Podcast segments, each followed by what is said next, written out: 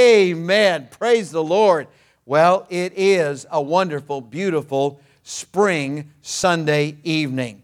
I don't think I've seen as pretty a day in quite some time. Started out on the cool side, and then uh, I think it was something that went on in here. The preaching kind of warmed things up, maybe. I don't know, but praise the Lord. It's a beautiful, beautiful day. Thank you for being with us tonight. And uh, as we're turning in our Bibles to the Old Testament book of Nehemiah, let me thank you for your faithfulness in giving. We have offering envelopes available, and many have come in. We want to thank you for that. And keep on giving and keep on praying. And one of these days, we're going to get back together when those restrictions are lifted. Also, we have a new feature, and in increasing numbers, people on social media are uh, taking a look at our digital bulletin. What a beautiful bulletin today uh, and each week that we present. And right there, you can click on or tap on and get a copy of the bulletin to read for yourself. All right, I'm asking you tonight to turn to the book of Nehemiah. Nehemiah in the Old Testament. So I, I know it'll take a few moments for some of you. Now, some of you have tabs on your Bible, and it's not so difficult, but you've got to remember where the little book of Nehemiah falls. All right, so on the other side, the, on the Genesis side of Psalms, you'll find Nehemiah. So find it quickly. And we're in Nehemiah chapter number 6. Nehemiah chapter number 6. You know who Nehemiah was. We'll talk more about him, but uh, he, was, he was an important individual, a key individual in God's plan for rebuilding the ruined walls, the walls that had been broken down. Nehemiah was a key individual that God used to lead the people, mostly a volunteer crew, to get the job done, to get it accomplished. And he is a model for godly leadership. But Nehemiah was ridiculed, mocked, he was challenged, and he was even asked to suspend his work for God to take away time from the important work of God, and uh, all for the purpose of sitting down with a bunch of unreasonable critics and, and uh, having a powwow with them. Wasted time, absolutely wasted time. So in Nehemiah chapter 6 and verse number 3, here's what he said And I sent messengers unto them, saying, I am doing a great work. Say, a great work a great work. Say it again. A great work. What kind of work was Nehemiah doing? A great work. I am doing a great work so that I cannot, I cannot come down. Why should the work cease whilst I leave it and come down to you? Now, I don't think I've overemphasized any of those words beyond what Nehemiah himself would have said. He would have said it just that way. What did he mean by it's a great work? What did he mean by that? Uh, was he mistaken somehow? Did he somehow overestimate the value of his work? One of my mentors told about the time when he was in Bible college, and it was the habit of the teacher of a particular class to have the preacher boys report on their work for the previous weekend. So on Monday morning, they would come in and he would have testimony time at the beginning of Bible college class. And one after another told about the work that they were doing in various places. And, and this mentor of mine, at the time he told this story, he was already established, but in those days he was just a young preacher. And so he got up and he said, uh, I pastor a little church out in the country. And the teacher said, No, sit down. And he didn't understand why he was told to sit down. Came back around the circle and said, Now, sir, stand up and tell about what happened, what went on this weekend. And he said, Well, I pastor a little church. And he said, No, sir, you do not. Sit down. So he was perplexed. And by the time he came around, you know, the third time, the teacher explained that there are no small churches. There are no small jobs for God. There are no insignificant jobs for God. And he said, Now, sir, would you stand and give us your report? He said, Yes, I, I pastor a great big church of 15 out here in the country, and it's the greatest church in the world. Amen and amen. I want to tell you tonight that what you've been called to do for the Lord is not small, it's not insignificant. Why, the one who created the universe, the one who spoke it all into existence, and by whose power all things hold together and consist, is the same one whom we love, adore, and serve, and in whose name we present the gospel and do the job that God has called us to do for Him. And there is nothing small about that. There is nothing insignificant about that. You never ever know what's going to come from the job that you do for the Lord. As I was preparing my thoughts for this message tonight, in hopes of being an encouragement to people, many of whom are locked down because of the coronavirus restrictions, many who can't go about their tasks, and they're reflecting on where they are and, and what they're limited uh, to, to the little bit that they think that they can do, and they're thinking it's small, it's insignificant, it's not important.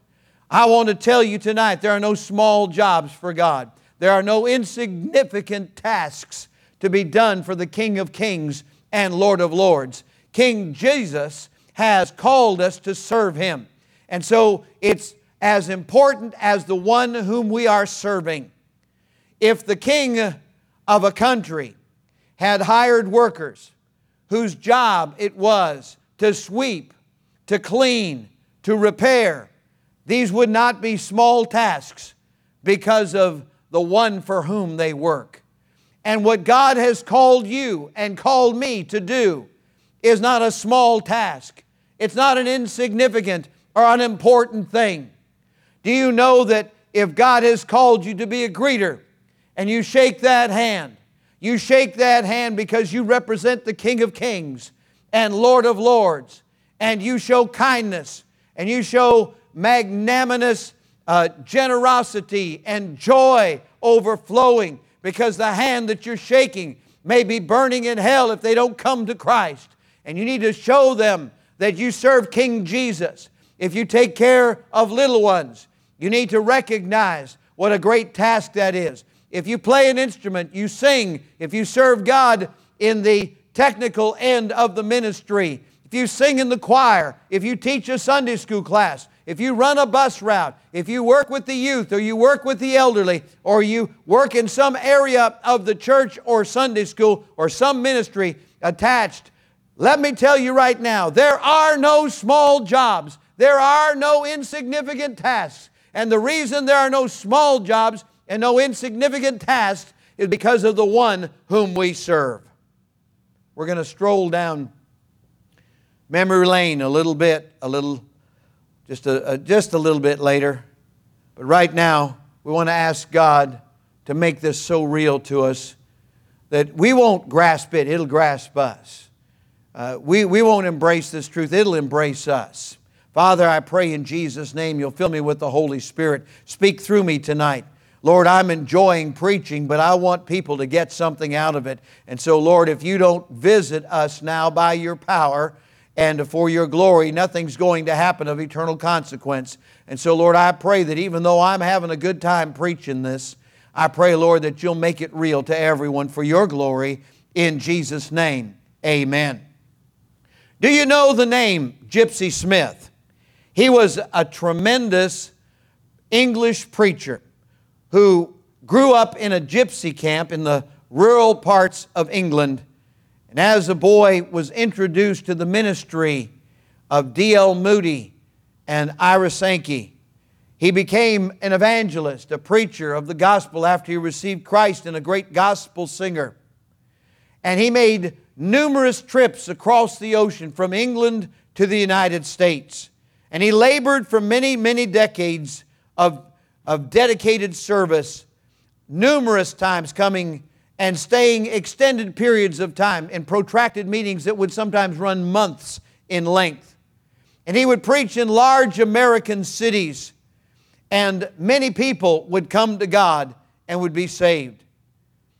And all those years of service, and all those trips, and all those miles, and all those hours of preaching and singing the gospel, he was asked toward the end of his life, How is it that you've been able to serve God so consistently for such an extended period of time? And he said, It's because I've never lost the wonder of it all. I've never lost the wonder of it all. A gypsy boy got saved in rural England and never got over it. Never got over the thrill. Never got over the excitement. Never got over being saved by grace through faith. And as a result, he never lost the wonder of it all. To which Al Smith, who's now in heaven also, put those thoughts to music. Wonderful music, a great song. I've never lost the wonder of it all. So I have a question for you tonight. Have you ever been so amazed, so truly captivated by the wonder of the work of God in your behalf? What God did for you, then what God did in you, and what God did amazingly through and out of us to touch the lives of others. And if so, have you ever lost the wonder of all of that? Have you ever lost sight of the fact that God reached so far down? Have you ever lost your sense of amazement that He would do that and that He would not only save us, but that He would use us? When Nehemiah was tempted, enticed to come down and talk to the enemy, come away from the work. He stayed at his place of service and would not come down and told them, I cannot come down. I am doing a great work. He had the proper estimation of what it was that God wanted him to do, and he would not stop. He would not cease. He would not give up. There are three books in the Old Testament that deal with God's captive people. You got to understand that they brought this on themselves because of disobedience. But it's good for us to review these books. There's Ezra, there's Nehemiah, and there's Esther. Ezra and Nehemiah deal with the people of God who went back to the land after their captivity. And the book of Nehemiah is about a man whose job was to lead others, others who had no prior experience in what they were doing, and to do it effectively to complete a wall that had been broken down. And you might wonder what on earth does fixing a broken down wall with a bunch of volunteers have to do with me? I want you to see tonight yourself in Nehemiah's place. I cannot come down. That needs to become our vocabulary. I cannot be discouraged. I cannot be dissuaded. I cannot be distracted. I cannot be taken from my task. I am doing a great work. I cannot come down. Why? Because he had not lost the wonder. He hadn't lost the wonder of what God had called him to do. As soon as Nehemiah arrived in the land, immediately he was approached by adversaries. Who are the enemies today that will keep you from being all that you ought to be for God and doing the task that you ought to do? Who are the ones who will criticize and critique the size of the work and how you do it, how you say it, how you go about it, when you do it, and so forth? Well, you may be surprised. We know the world, the flesh, and the devil come against us. And you may be thinking that it's a bunch of old atheists, evolutionists, bunch of liberal folks that come against you, but actually, those folks, that crowd, don't spend as much time giving us reason to be distracted as those who are nearer to us. I'm talking about those that don't have the same calling or the same level of dedication or the same understanding of the things that God has spoken in the still of the night to your heart. The thing that He has said that you are to do for Him for His glory. And because maybe only you and the Lord understand that perfectly, there will be those who are near and nearer than your enemies, perhaps, that will say, you know, there are other things to do, there are other places to go, there are other ways to do this, there are other words to use. And because they have an opinion, and this world is filled with folks having opinions, they will sometimes discourage you from doing what God has told you directly to do. There are always going to be those who hate you. There are going to be those that oppose what God is all about. But there will be those who will also discourage you from a nearer position. There are external enemies and there are internal enemies, and Nehemiah had both. He had both. He had people who dealt on the level of, what about me? Selfishness. He had people who said, you know, I'm getting so low, so discouraged. And, and he had to be a cheerleader and an encourager. There are those who said, This is too hard, this is too difficult. And so he had to deal with their perception of the size of the job. Rebuilding the wall, you understand that a wall is only as good as its weakest point. You understand that a wall, you can have a great section of wall, but if you got a big gaping hole in it, it's not going to do its job because the enemy and those who should not be there and those that trespass will find the hole in the wall. Before we ever saw what we have read as our text in Nehemiah chapter 6, back in chapter 2, Nehemiah is saying in verse number 9, Then I came to the governors beyond the river and gave them the king's letters. He had been given authority. Uh, he was a Jewish court official of the Persian king Artaxerxes, and he had been given authority just as if he had the king's power in his own hands. He was given the blessing to rebuild the wall and the city of Jerusalem. So he comes to the governors beyond the river and he gives them the king's letters. Now the king had sent captains of the army and horsemen with me. When Sanballat the Horonite and Tobiah the servant, the Ammonite, heard of it, it grieved them exceedingly that there was come a man to seek the welfare of the children of Israel. There may have been some anti Semitism. Uh, there is not much known about these characters except that they were not on the same page with Nehemiah. And as soon as Nehemiah realized that, he knew he was going to have to contend with them. He's going to have to deal with them.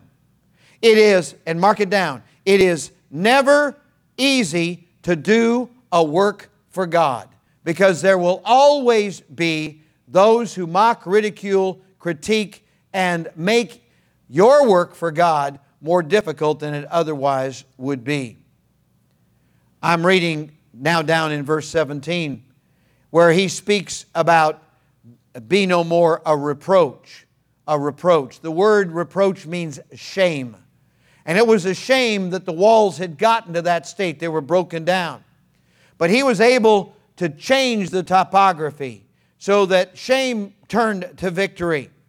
You can be a positive encourager. You can do a great work for God. Now, I am sure, I am certain that on a much larger scale, the rest of the world was probably not taking much interest in what was going on in this little place.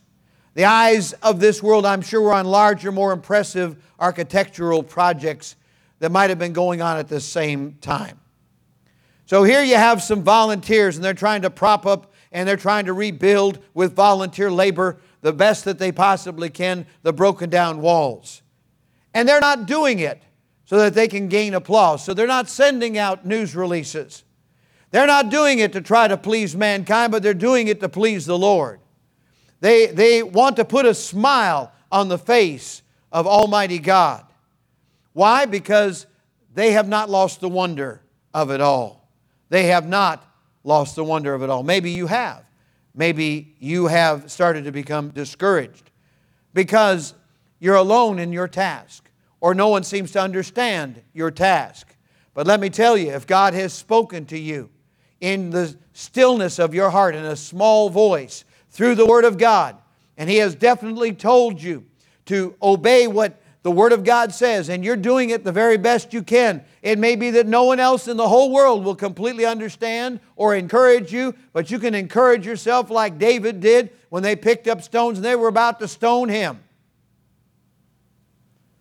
You get off in a corner somewhere and encourage yourself in the Lord and say, Good job, good job, good job. I'm very blessed to have people around me who love me and encourage me, but I know there are folks who are doing the work of God and they have nobody to encourage them. They have not one single encouraging word. There are nothing but discouraging words coming their direction. In verse number 19 of chapter 2, but when Sanballat the Horonite and Tobiah the servant the Ammonite and Geshem the Arabian heard it, they laughed us to scorn and despised us and said, What is this thing that ye will do? Will rebel against the king? Of course, this is not at all what Nehemiah and his crew were doing.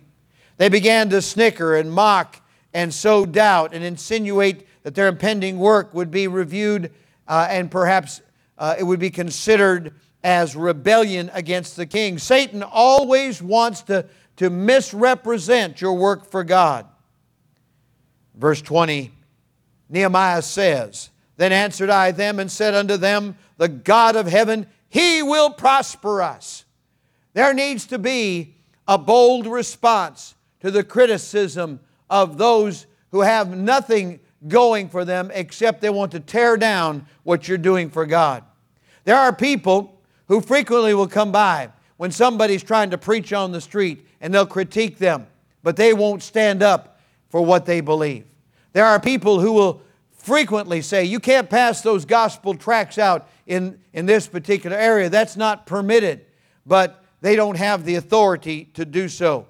They may imagine that somehow you're disturbing the peace when you're simply glorifying God. The truth of the matter is, there are many things today that are viewed incorrectly and are expressed incorrectly by the enemies of the gospel. People that are against what we're trying to do for God. We've been told by our Lord and Savior Jesus Christ, our Master, go ye into all the world and preach the gospel to every creature. Th- those are our marching orders. We have been given them directly by the Lord. We have followed them the best that we can, God helping us with the strength, the wherewithal that He gives us. And while we are human and flawed and limited, and we don't always do what would be a perfect job, we do the very best that we can. And we say, when we're doing our best for Him, the God of heaven, He will prosper us. Therefore, we, His servants, will arise and build. Don't look for a positive response from those that don't agree with what we stand for. Those who think that it's a waste of time to be proactive and out and out for God and to be aggressive with a witness. Those who somehow have made it up in their hearts and minds that it is, uh, it is not correct, it is not scriptural for us to tell people that there is a, a heaven to gain and a hell to avoid. If they'll receive Christ, they can be saved and escape hell and be in heaven forever. But it's not improper for us to tell people. How proper or improper is it for us walking down the street and you see a burning building and you see the screaming inhabitants, you see them crying out for help? You know what you would do? You know exactly what I would do. I, know what, what uh, any thinking person would do. You try to rescue those people, get them out of that flaming inferno. Well, this world is on fire and people are on their way to hell without Jesus Christ. And we're going to do everything we can to save all that we can. In the fourth chapter, if we'll skip over there, verses 1, 2, and 3, and it came to pass that when Sanballat heard that we builded the wall, he was wroth and took great indignation and mocked the Jews and spake before his brethren and the army of Samaria. Look at this. He's spreading it around and said, What do these feeble Jews? He starts calling names. Tobiah, down in verse 3, says, If a fox go up, he shall even break down their stone wall, mocking their work, ridiculing and demeaning what they were trying to do. Here they are, trying to mock what they don't agree with, trying to discredit what they don't understand, trying to, trying to put down what they would not themselves ever do. So in verses 4 and 5, we have Nehemiah doing what we should always do. Have you been beaten down? Have you been demeaned? Have you been mistreated? Have you been misrepresented? Then do what Nehemiah did. He prayed. He prayed, Hear, O our God, for we are despised, and turn their reproach upon their own head and give them for a prey in the land of captivity, and cover not their iniquity, and let not their sin be blotted out from before thee, for they have provoked thee to anger before the builders. Now, I understand this is an imprecatory prayer. And I understand that we are living today in the day and age of grace. But let me just say this I'm encouraged, even if it's only in that context, understanding it that way. I'm encouraged by the spunk and the zeal of somebody like a Nehemiah who's not going to just crawl up in the corner and die. Instead, he says, We're going to pray to God. God enables us. We're going to move forward. We're going to get the job done. You know why? Because he never lost the wonder of it all. I have never lost the wonder of it all. But if I ever did, I would go to God and I'd say, Lord, I've lost something. I've lost a half a step. Or, or Lord, I've, I've, I've lost a little bit of fire in my soul. I want some more fire in my soul. The Bible calls it exactly what it is. In the book of Hebrews, our salvation is called so great salvation.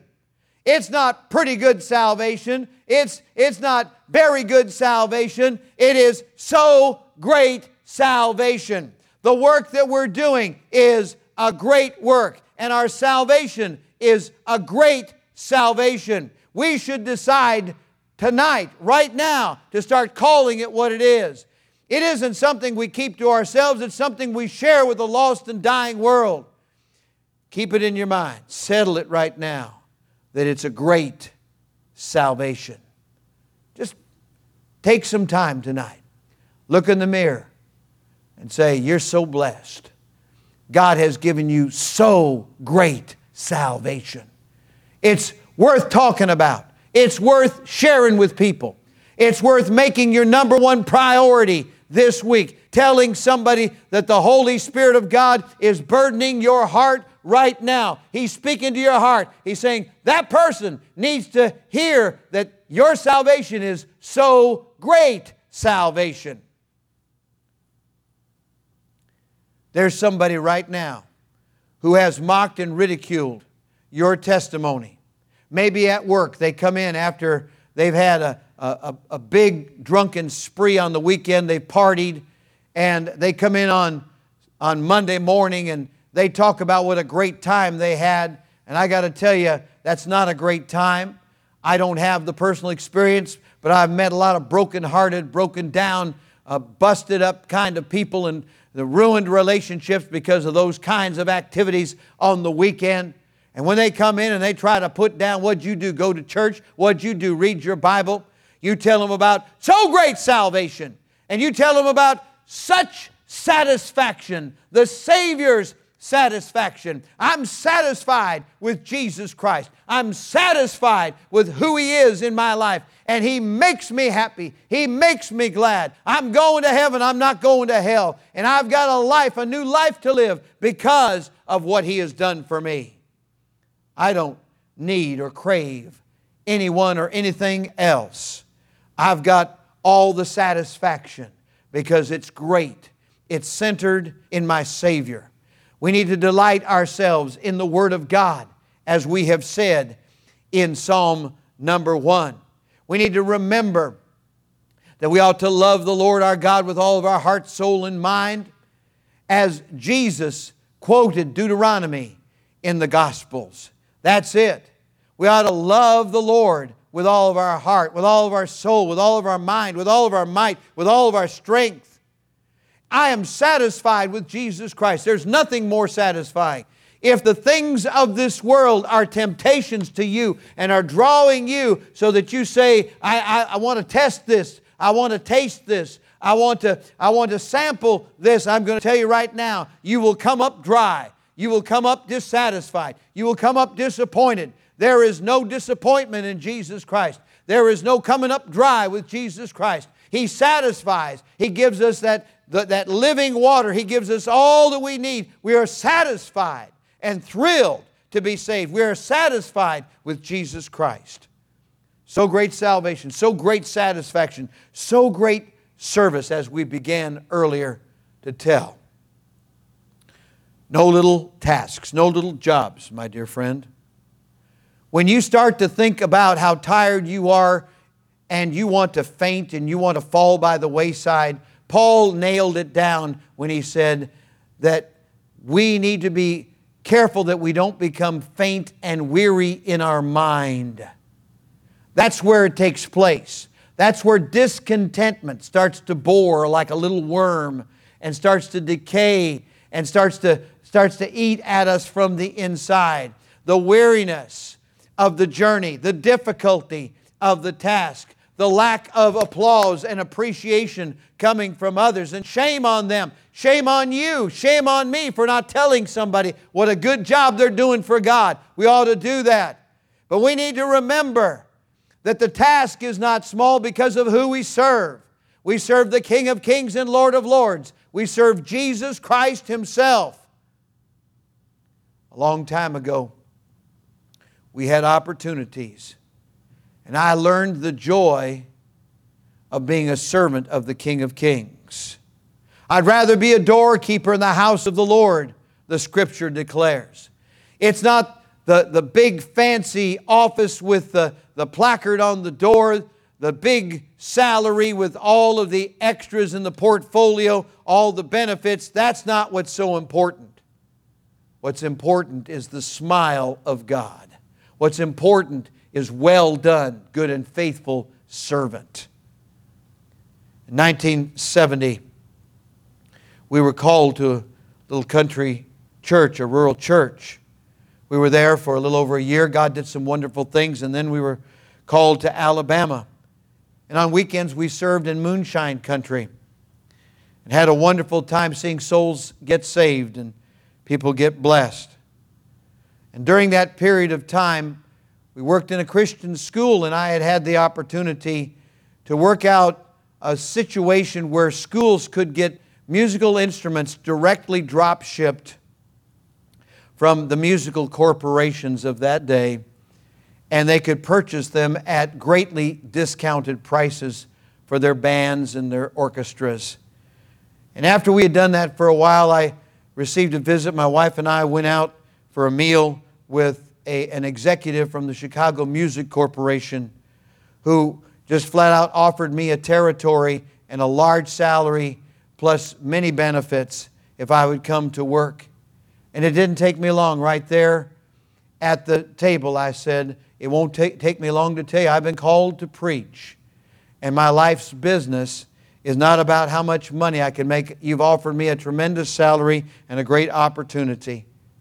We had several places where we could have gone, but we went where God led us. We went to the place where we were paid the least, and we worked there. And while we were working there in Wisconsin, serving the Lord, assisting my father in his church, and my wife and I taught in the school, and we helped in various ministries. We restarted the bus ministry and saw God do some wonderful and amazing things.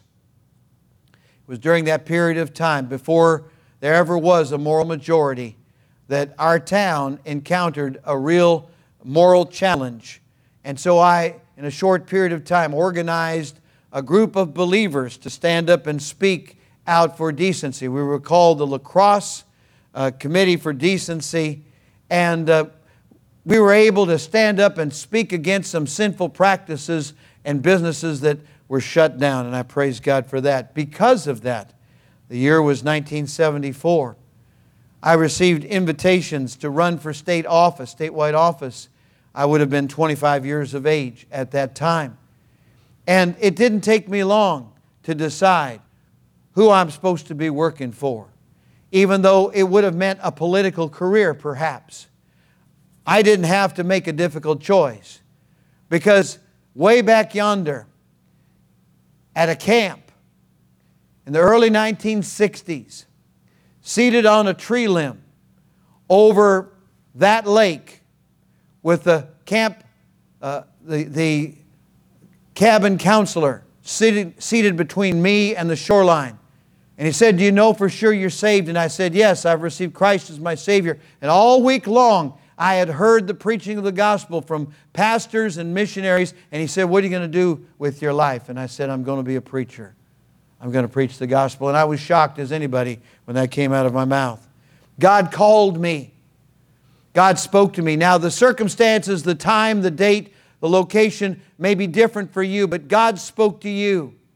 He spoke to you, and, and by cords of love and by the conviction of the Holy Spirit, He drew you to Himself, and you got saved.